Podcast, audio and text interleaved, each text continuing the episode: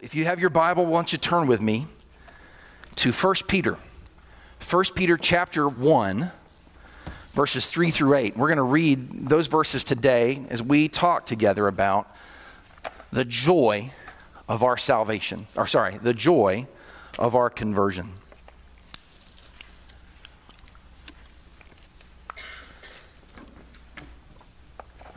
There's a lot of things on this pulpit right now, and trying to remember what stays up here and what doesn't is a little bit of a task.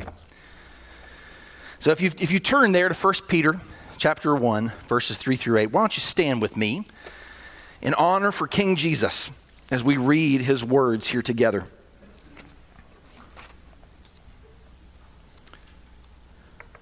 1 Peter 1, verses 3 through 8 says this Blessed be the God and Father of our Lord Jesus Christ, who according to his abundant mercy has begotten us again to a living hope through the resurrection of Jesus Christ from the dead, to an inheritance incorruptible and undefiled, and that does not fade away, reserved in heaven for you who are kept by the power of God through faith for salvation, ready to be revealed in the last time.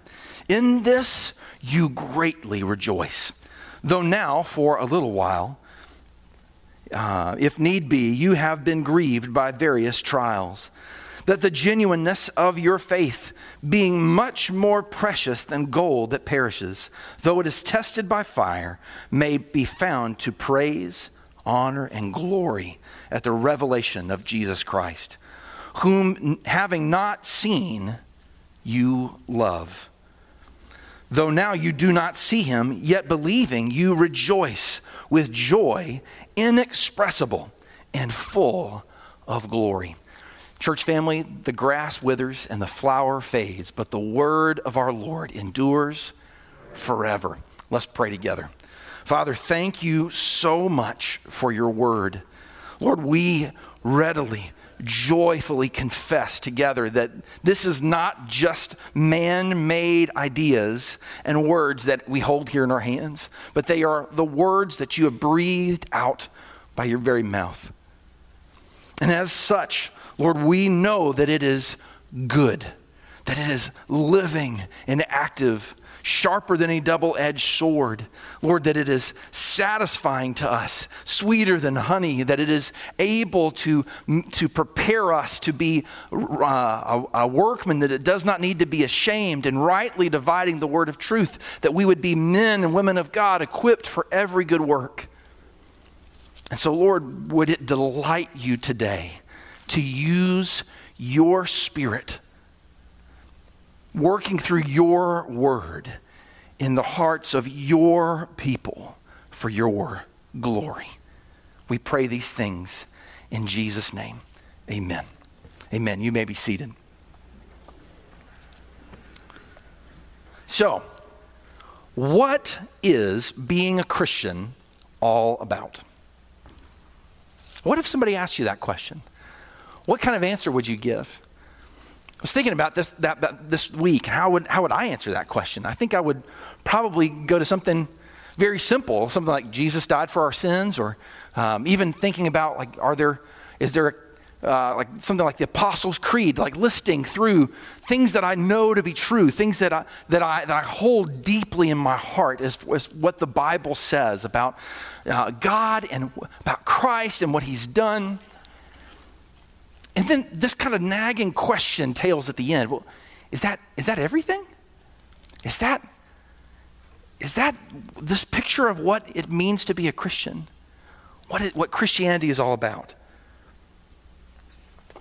Um, James 2 has a little bit of light to shed for us on this, on this question. Because you, if you think about it, we've, what we just did, and what I know from my own heart that I would, that I probably would do in this question would be to list out a list of things that I believe to be true, things that I see in the scriptures, things that, that I that I cherish there in my heart about again what I know and what I believe. But the problem with that is there's somebody else that knows and believes more than we do knows all the more in reality what we believe about the Bible and the gospel and all these things, they know these things to be true, and it provokes a physical response in them. Who is that? Well, James tells us. says, You believe there is one God. You do well. The demons, even the demons, believe and tremble. So, this very next verse answers that question. What makes us different from, from demons then? James says that the point of this is that faith without works is dead. But I want you to see faith and works, and there's, there's something that's in between. There's something that bridges this gap between faith and works. There's something that takes faith based on the faith that was once for all handed down to us in the scriptures, right? And then applies it in action but not just any old action, in action in such a way, with such a motivation, with such a, uh, a thought, such a uh, orientation that glorifies God. Right? We've seen numerous examples from the Bible where people just tried to worship God in whatever way they thought was fit. And it didn't go well for them, did it? And so there's something here that connects these two things together. And I submit to you that based on the testimony of this passage and many other places in the Bible that we're going to see today, that that thing that's missing is the heart. When all is said and done, the heart of the matter is a matter of the heart. And often it's something that this, this thought of our, our heartward more, uh, uh orientation toward God that that's usually the core of what's out of place in our lives when we wrestle with sin.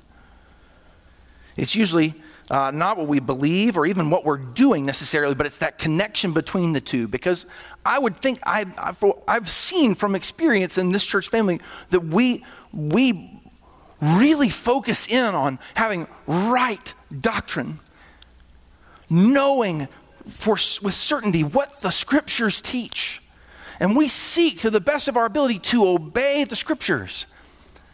But I think in the church at large today, what the, the problem is, is in translation from faith to works, sometimes our heart's not in the right place as we work.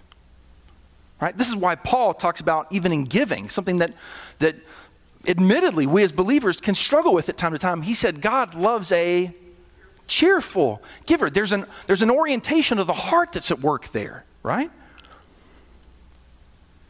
We struggle with our feelings, our convictions, our inner state.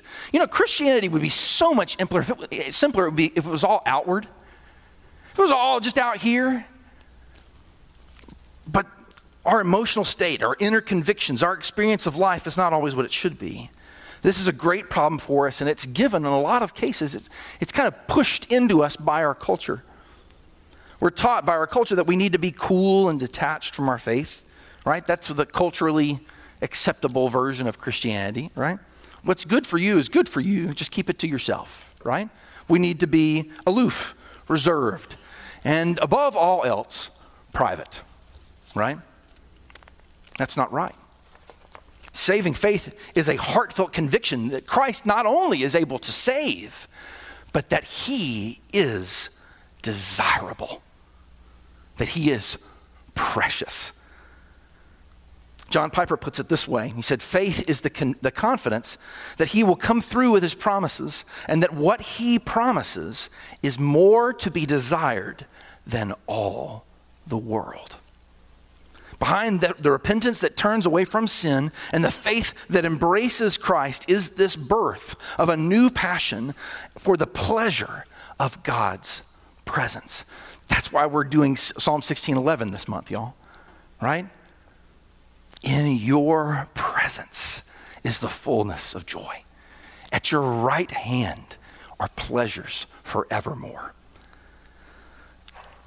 So this is this is the root of our topic today. You would think we would just be talking about heart, right? The word that we're going to use today and word we're going to talk about is conversion. The joy of our conversion. What does that word mean, by the way? That word conversion. Well, we use that word Uh, specifically, it means to change or to turn. To change or to turn. We use it in our Christian vocabulary because back in the 1611, which is weird that we're talking about this year and we're also talking about Psalm 1611. That's just, that's weird to me. All right, here we go. So, but back in 1611, the translators of the King James Bible, the King James Version of the Bible, used that word, conversion, and used it in some really critical places. Right? Think about this Psalm 51, passage that Brother Brock read for us today. Psalm 51, uh, verse 13, it says, Then I will teach transgressors your ways, and sinners shall be converted to you converted to you. Similarly, in Acts chapter 15, verse 3, Paul and uh, Barnabas are reporting about, um, about the, the conversion of the Gentiles. And this caused great joy, right? Great joy to all the brethren. Conversion is the visible result of what the Bible calls being born again. It's the visible expression of that inward change that took place. In this summer series, we've been talking about being a joy seeker, and we've been using this book by John Piper uh, loosely for um, idea and structure um, called Desiring God. And so today, from chapter 2, we're going to consider how do we find this inexpressible joy? How does it come to us? What is its source? What is this joy that he speaks of? Because this is what we need right? This is the result that Piper says and that the Bible says is from conversion. Three points for us to consider today. That was a really long introduction. Let's move on. Um, we're going to talk about the nature of our conversion, the effect of our conversion, and the cause of our conversion. So let's start first with the nature. I just filled in all the blanks for you right there. So please hang on with me, all right? Again, uh, the nature of our conversion. Conversion is the visible result of being inwardly born again. We see that there in verse 3 of our passage. I hope you still have your Bible open. We're going to keep coming back to 1 Timothy chapter 1, or 1 Peter chapter 1. It says, Blessed be the God and Father of our Lord Jesus Christ, who according to his abundant mercy has begotten us again to a living hope through the resurrection of Jesus Christ from the dead. So there's that phrase begotten us again, to be born again. What does that mean anyway? According to Jesus, it, it must be really important because he says, he says to Nicodemus, remember Nicodemus came to him in the night and says, Teacher, you, nobody can do, you must be from God because nobody can do what you do unless they come from God. And Jesus doesn't say, Well, thank you, brother. I sure do appreciate that. Just trying to do a little good in the world, you know. What does he say? He says, most assuredly, I say to you, unless one is born again, he cannot see the kingdom of God. Are we having two different conversations here, right? No, Jesus gets right to the heart of the issue, doesn't he? Right? Unless one is born again, because this was a problem for Nicodemus. You see, the Bible says that because of sin, all of our hearts are by nature dead, blind, hard, unfeeling, unable, and unwilling to submit to God and His law. Therefore, we are by nature, Ephesians 2 tells us, children of wrath, like the rest of mankind. But in Christ, the Holy Spirit brings us from death into life. Right? From being dead or being an enemy at heart to God, He brings us to this place where we now don't see God as our enemy, but as Abba, Father to the degree that we cry out to Him, right? We are born again into a new life. And this isn't something that just Jesus says in the Gospels, it's throughout the Bible. It's foundational both to the Old Testament and the New Testament. Remember when God brought his, his people out of Egypt? So he, he gives them the law there in Exodus. Then they they travel to the, to the promised land, they get right on the edge, and they rebel. And they say, We can't go in there. The people are huge, and they have fortified cities, they have chariots of iron, and all these kinds of things. We need to go back to Egypt. It's better in Egypt, right? Right? E- Egypt is better, right? And they walk away. And God says, Okay, for the next 38 years, we're going to walk through the desert until each one of your bodies fall in the wilderness. And your children, the, one you're, the ones you're so worried about, right? Our children, what will happen to our children? Your children are going to go into the promised land because they believe me. Ouch. And so, right as they're about to go into the promised land, God gives them, through Moses, He restates the law to them, reminds them of the covenant that He's made with them through Moses. So he says this in Deuteronomy 36. In a point where he's giving law, I think this is interesting. He says, The Lord your God will circumcise your heart and the heart of your descendants to love the Lord your God with all your heart and with all your soul, that you may live. Does that sound like law to you? That sounds like a promise to me. Ah, I like that. That's good stuff, right? God will do it, right? He says, The Lord your God will do this. He will change your heart so that you will love God. Jeremiah repeats this promise hundreds of years later in his book. He says in, in chapter 24, verse 7, Then I will give them a heart to know me, that I am the Lord, and that they shall be my people, and I will be their God, and for they shall return to me with their whole heart. Mm. What about Ezekiel chapter 36, verses 26 and 27? He says, I, the Lord, will give you a new heart and put a new spirit within you. I will take the heart of stone out of your flesh. I will give you a heart of flesh. I will put my spirit within you and cause you to walk in my statutes, and you will keep my judgments and do them. So we see it moving throughout Scripture, thinking, okay, well, we're going to move into this new land. We're going to obey the Lord. We're going to do this. We're going to do this thing. We're going to pull ourselves up our own bootstraps. We're going to obey. And hundreds of years later, right before Babylon comes to destroy, Jeremiah is saying, I will, future tense, I will give you a new heart. The new covenant hasn't come yet. Ezekiel, a few years later, now in the Babylonian exile, people are, people are thinking, what's happening? Why, why has God abandoned us? I mean, we're, we're in Babylon now. We're not, in the pla- we're not in the place where God's Spirit dwells. The temple is back there. And Ezekiel has a, has a vision. He has a vision of God on his throne on, a, on, on this, this cart. And this cart has wheels that can turn in any direction. Translation God can go anywhere he wants, and he will always be with his people. So don't lose heart. And yet he says here, still, this new covenant's to come. You haven't seen nothing yet, folks. I will give you a new heart. That, these great promises and many more like them are the very heart of, the, of biblical Christianity. It's what's, what described here is this work of God called the new birth, being born again. Right? We see this all over the place. And we see it called by a lot of different names as well. Right? It's called being born of God, born of the Spirit, going from death to life, being made alive in Christ, having eternal life, on and on. Theologians call it the work of regeneration. It's when God produces something new in you that's never been there before.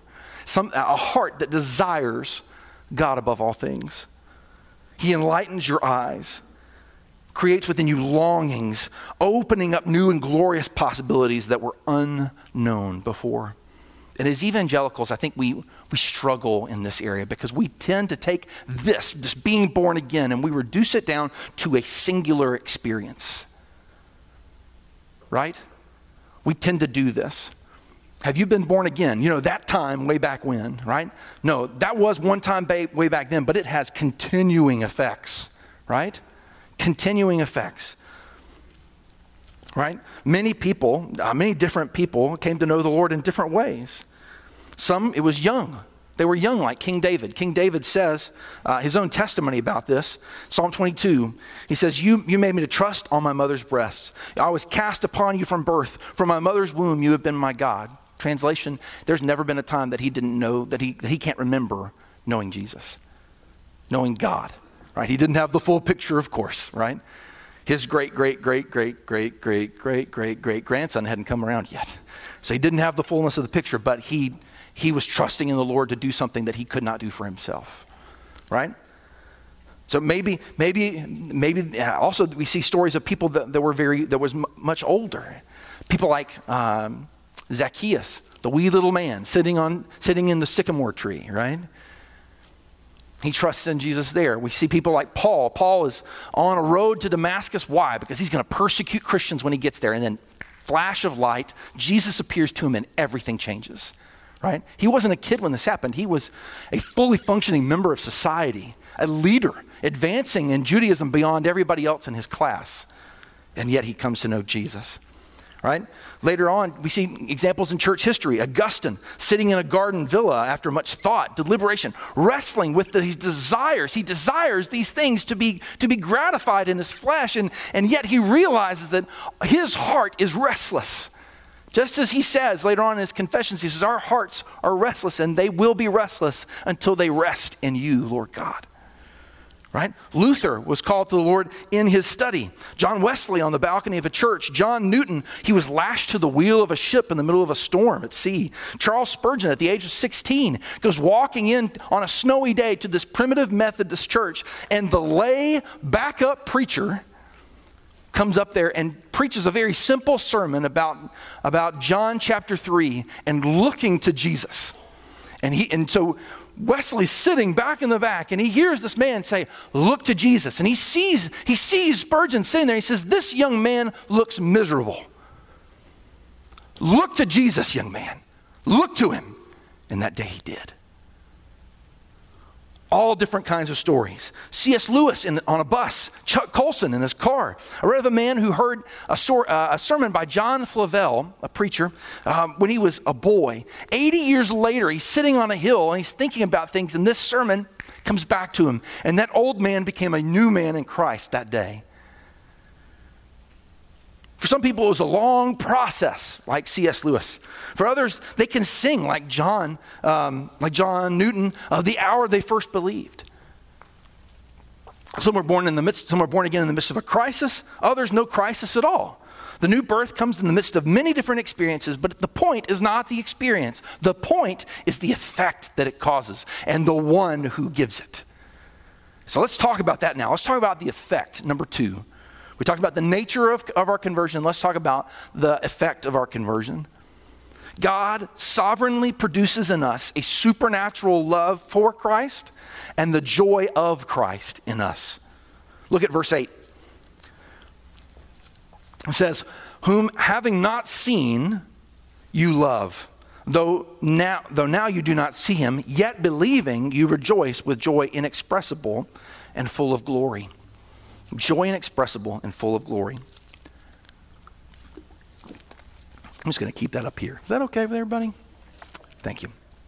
I told Bob, I was like, of all the days to get dry mouth.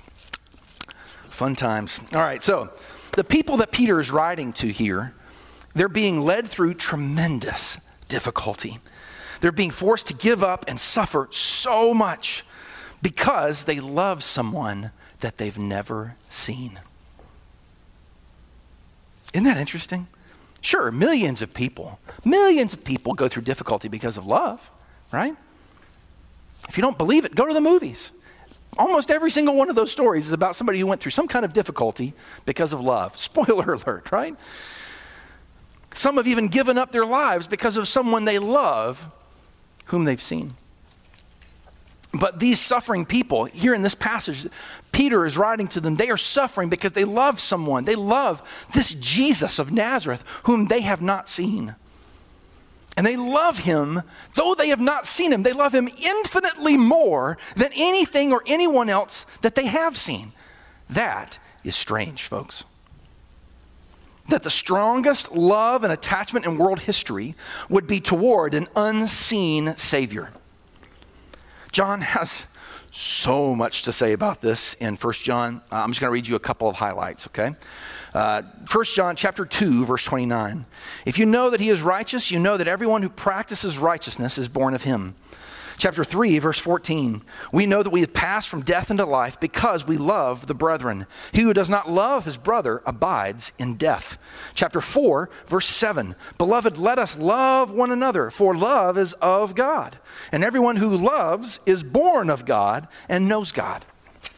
Chapter 5, verse 1 Whoever believes that Jesus is the Christ is born of God. And everyone who loves him, who begot, also loves him who is begotten of him.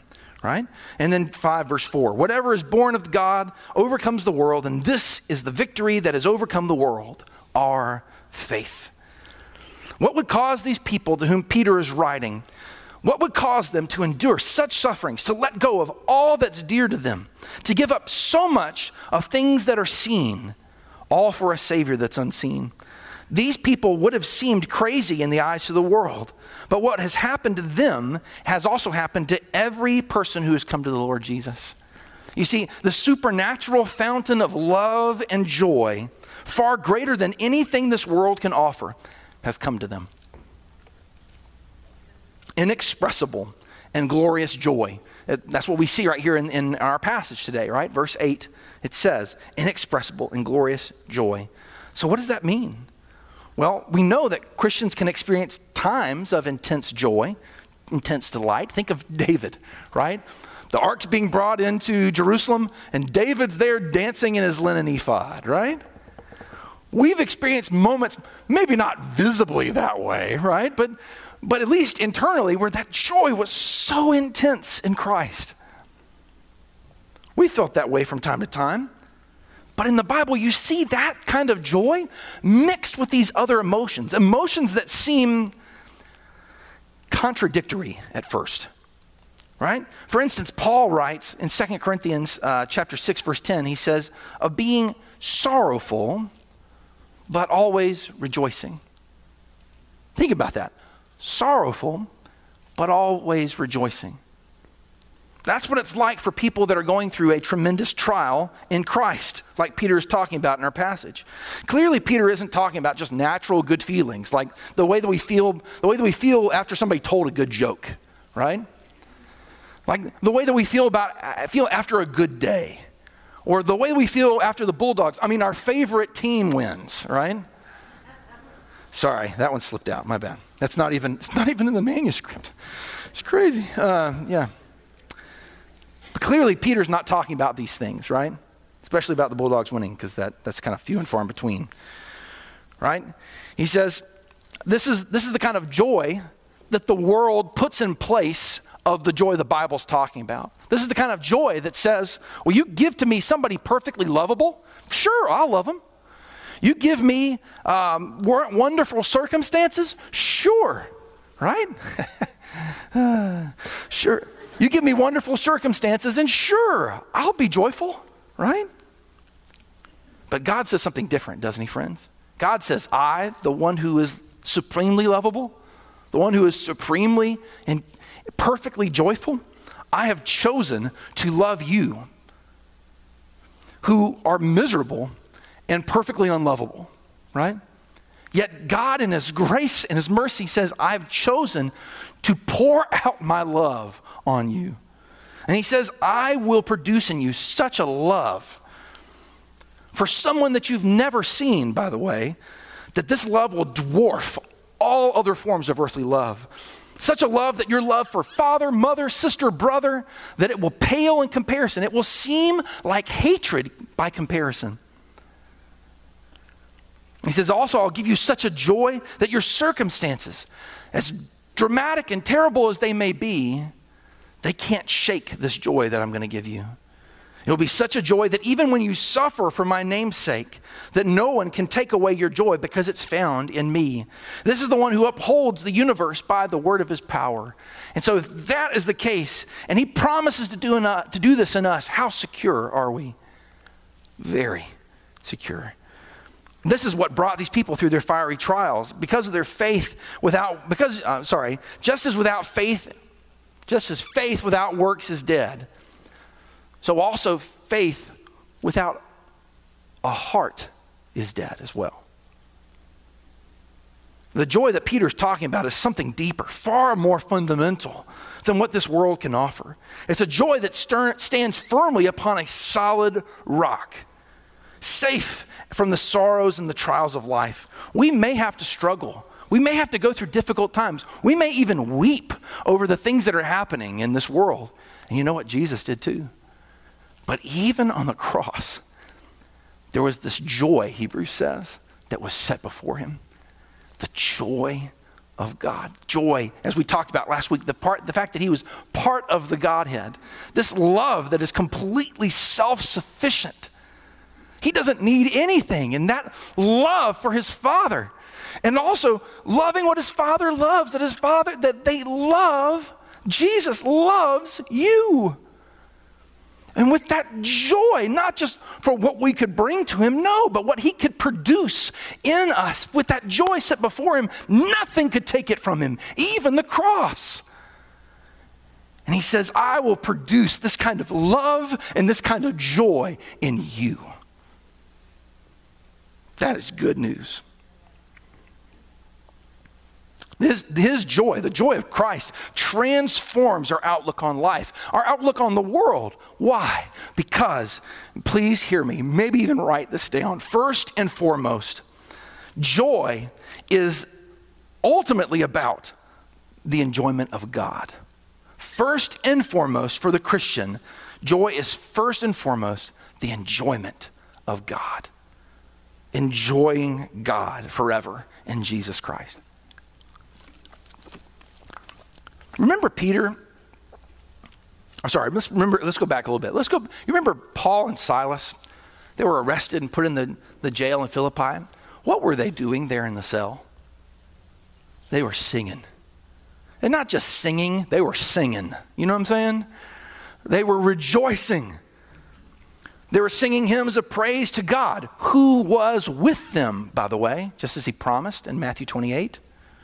Peter and John, when they're arrested the, for preaching in the name of Jesus, they're beaten. They leave the Sanhedrin doing what? Rejoicing, for they have been counted worthy of suffering disgrace for the name of Jesus.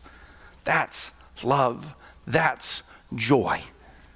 A little bit later, after our passage here in, in 1 Peter 4, verses 12 13, it says, Beloved, do not think it strange concerning the fiery trial which is to try you, as though some strange thing was happening to you but rejoice to the extent that you partake of Christ's sufferings. Rejoice in them.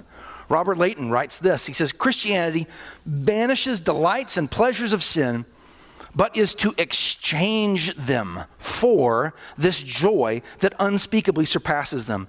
It calls men from sordid and base delights to those that are pure delights indeed. It calls some in, drink no longer from the puddle. Here are the crystal streams of the living fountain.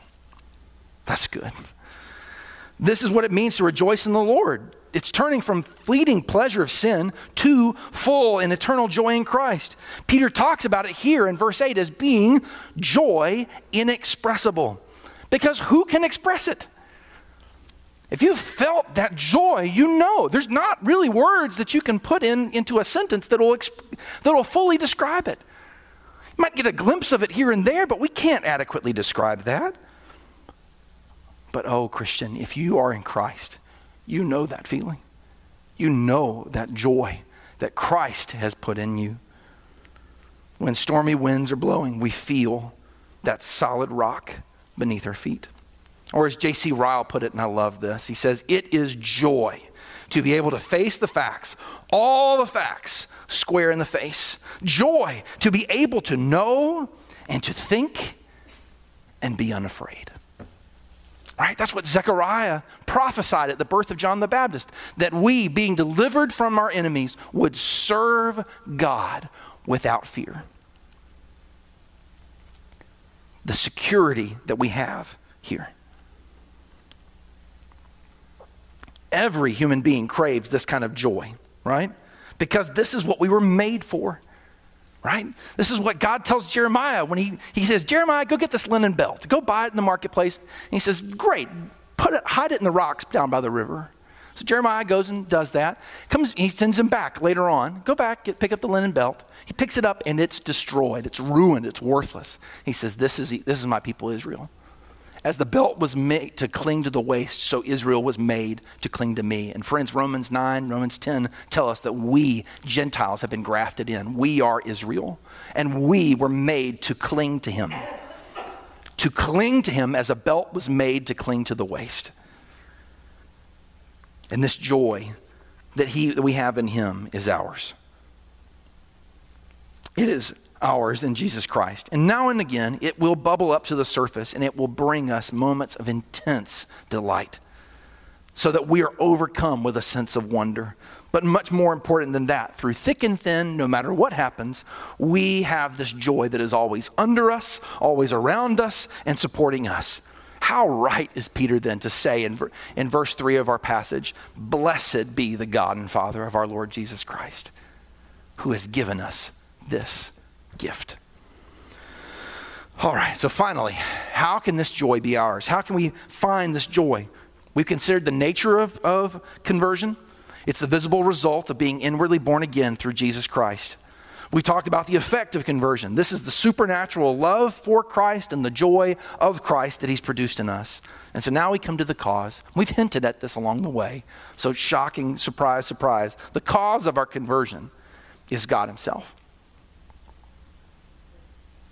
The cause of our conversion is God Himself. Verse 3, back, back here again, Peter says, Blessed be the God and Father of our Lord Jesus Christ. According to his abundant mercy, he has, he, he has begotten us again. God has done this. It's God's work. God makes an act of the will and chooses to do this from eternity past, he set, he set his affairs in order to do his will in this way that you would know Jesus Christ. This is his work, it's his will, it's his choice. This is the reason that people are born again. This is absolutely essential to Christianity. Because in, this is not just something I'm saying, this is something the Bible says over and over and over again. Right?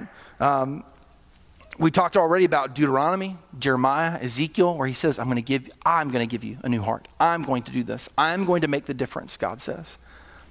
I'm going to take the heart of stone, I'm going to replace it with a heart of flesh. He does that, not us.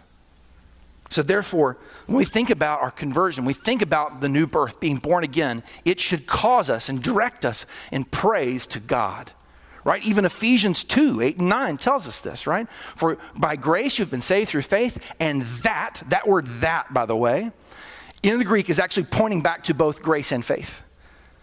That wrecked me in seminary because I was trying to figure this out. I couldn't get my head around it.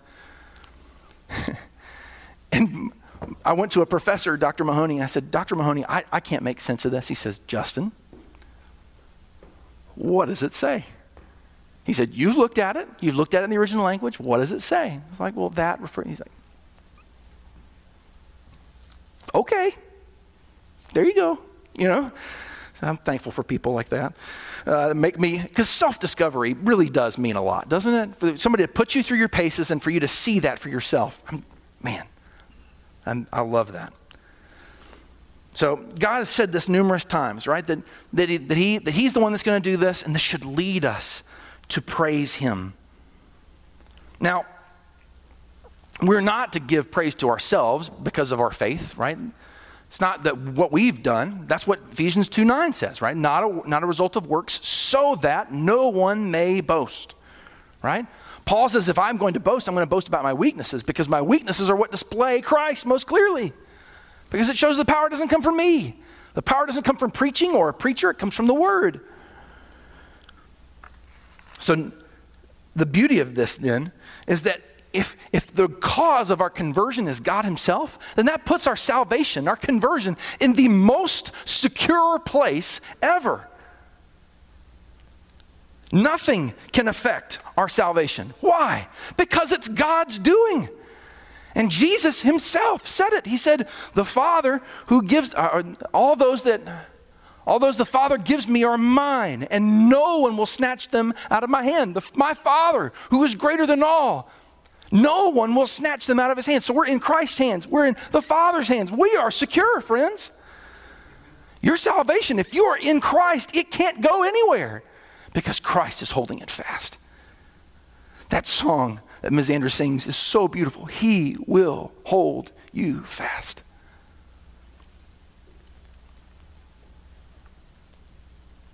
And so, if you're in Christ, you are eternally safe and secure in Him.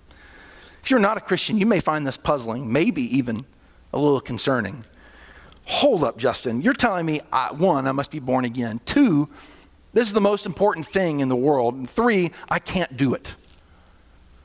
You, you're telling me this is important. You're telling me that I need this. And you're telling me I have no way of being able to do that for myself. This is America, right? So, what do I do? You're telling me that I'm helpless?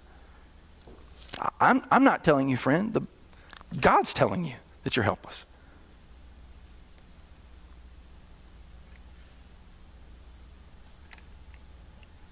Yes, we are helpless. And I want you to see this that God, the God of the Bible, the, the author of the Bible, intends this difficult truth to drive you to Himself because He wants you for His own. He desires to know you and to love you and to make much of Himself through your transformed life for His glory. You can't we can't do this ourselves. We can't just roll into a hospital and say, hey, I think I need to give myself a heart transplant today. Can I just, just line up the tools for me? That's fine. I'll be good. I'll see you guys later. Close the doors, right? That doesn't work that way. We have to go to the doctor and say, Doctor, I can't help myself.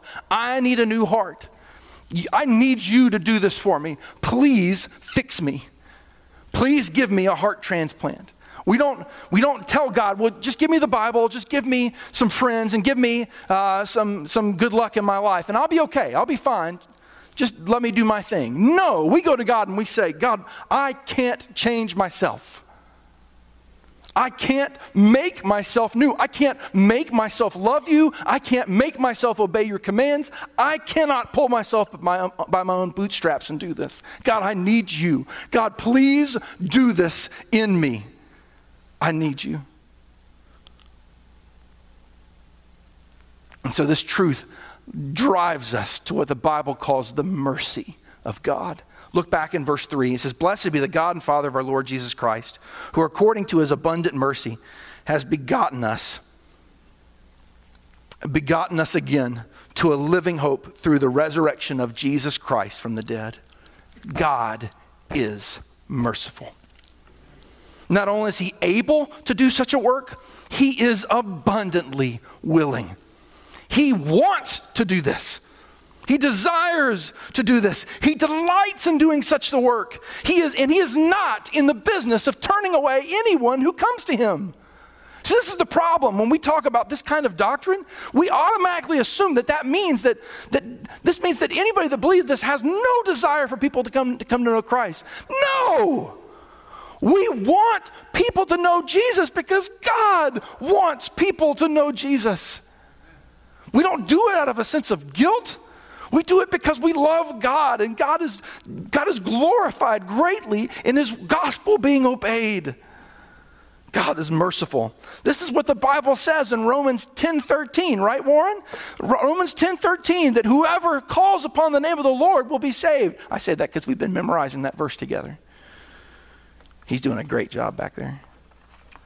I'm so thankful for our tech team. They put up with me too. It's a work. This is a work that God delights in. He delights in doing this work and he doesn't turn anyone away that comes to him. In fact, if you are in this room and you're desiring to know God, you're desiring to, to be in Christ today, I submit to you, based on the testimony of this book, that God is doing that work already. Isn't that beautiful? No man comes to me, Jesus says, except the Father draws them. And so that means that God is doing a work in your heart. The God of the Bible uses this teaching to draw us to himself, the author and the finisher of our faith. C.S. Lewis put it this way There is no other way to happiness for which we are made. If you want to get warm, you must stand near the fire. If you want to be wet, you must get into the water. If you want to, uh, if you want joy, power, peace, eternal life, you must get close to or even into the thing that has them. They are not the sort of prize which God would, if He chose, hand out to anyone. They are a great fountain of energy and beauty spurting up at the very center of reality. If you are close to it, the spray will wet you.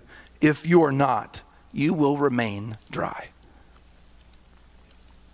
It's His work by His will according to his mercy, and he turns away none that draw near to him.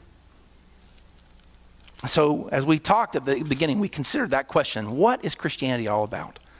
Friends, Christianity is all about the fact that the God of the Bible is, is the creator of all things. He is the just and gracious creator of all things, including you and me. He made us to know him, to reflect him, to display his character and his glory for the entire creation. But we failed in that. We failed in our ancestor Adam. And so, because of that, then, we are sinful by nature. But the God, the just and gracious creator of all things, looked upon hopelessly sinful people like you and me, and he sent his son, Jesus Christ, God in the flesh, God, the God man, to bear his wrath against our sin on Christ on the cross and to show his power over death in the resurrection, so that all who turn from their sin and themselves and trust in Jesus Christ as Savior and as the Lord who abundantly satisfies their souls. God will reconcile them to Himself.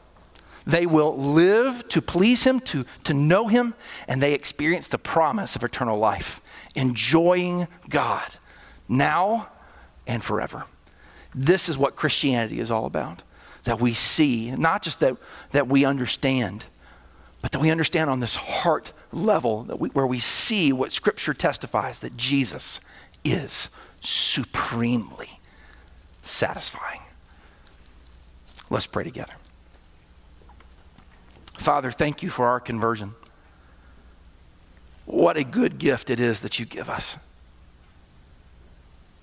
Lord, we couldn't do it on our own.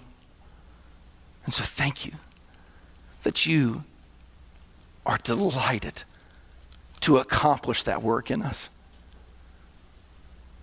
And so, Father, as we come to this time of response, Lord, as we respond to your word, I pray that you would produce repentance, that you would produce faith in us.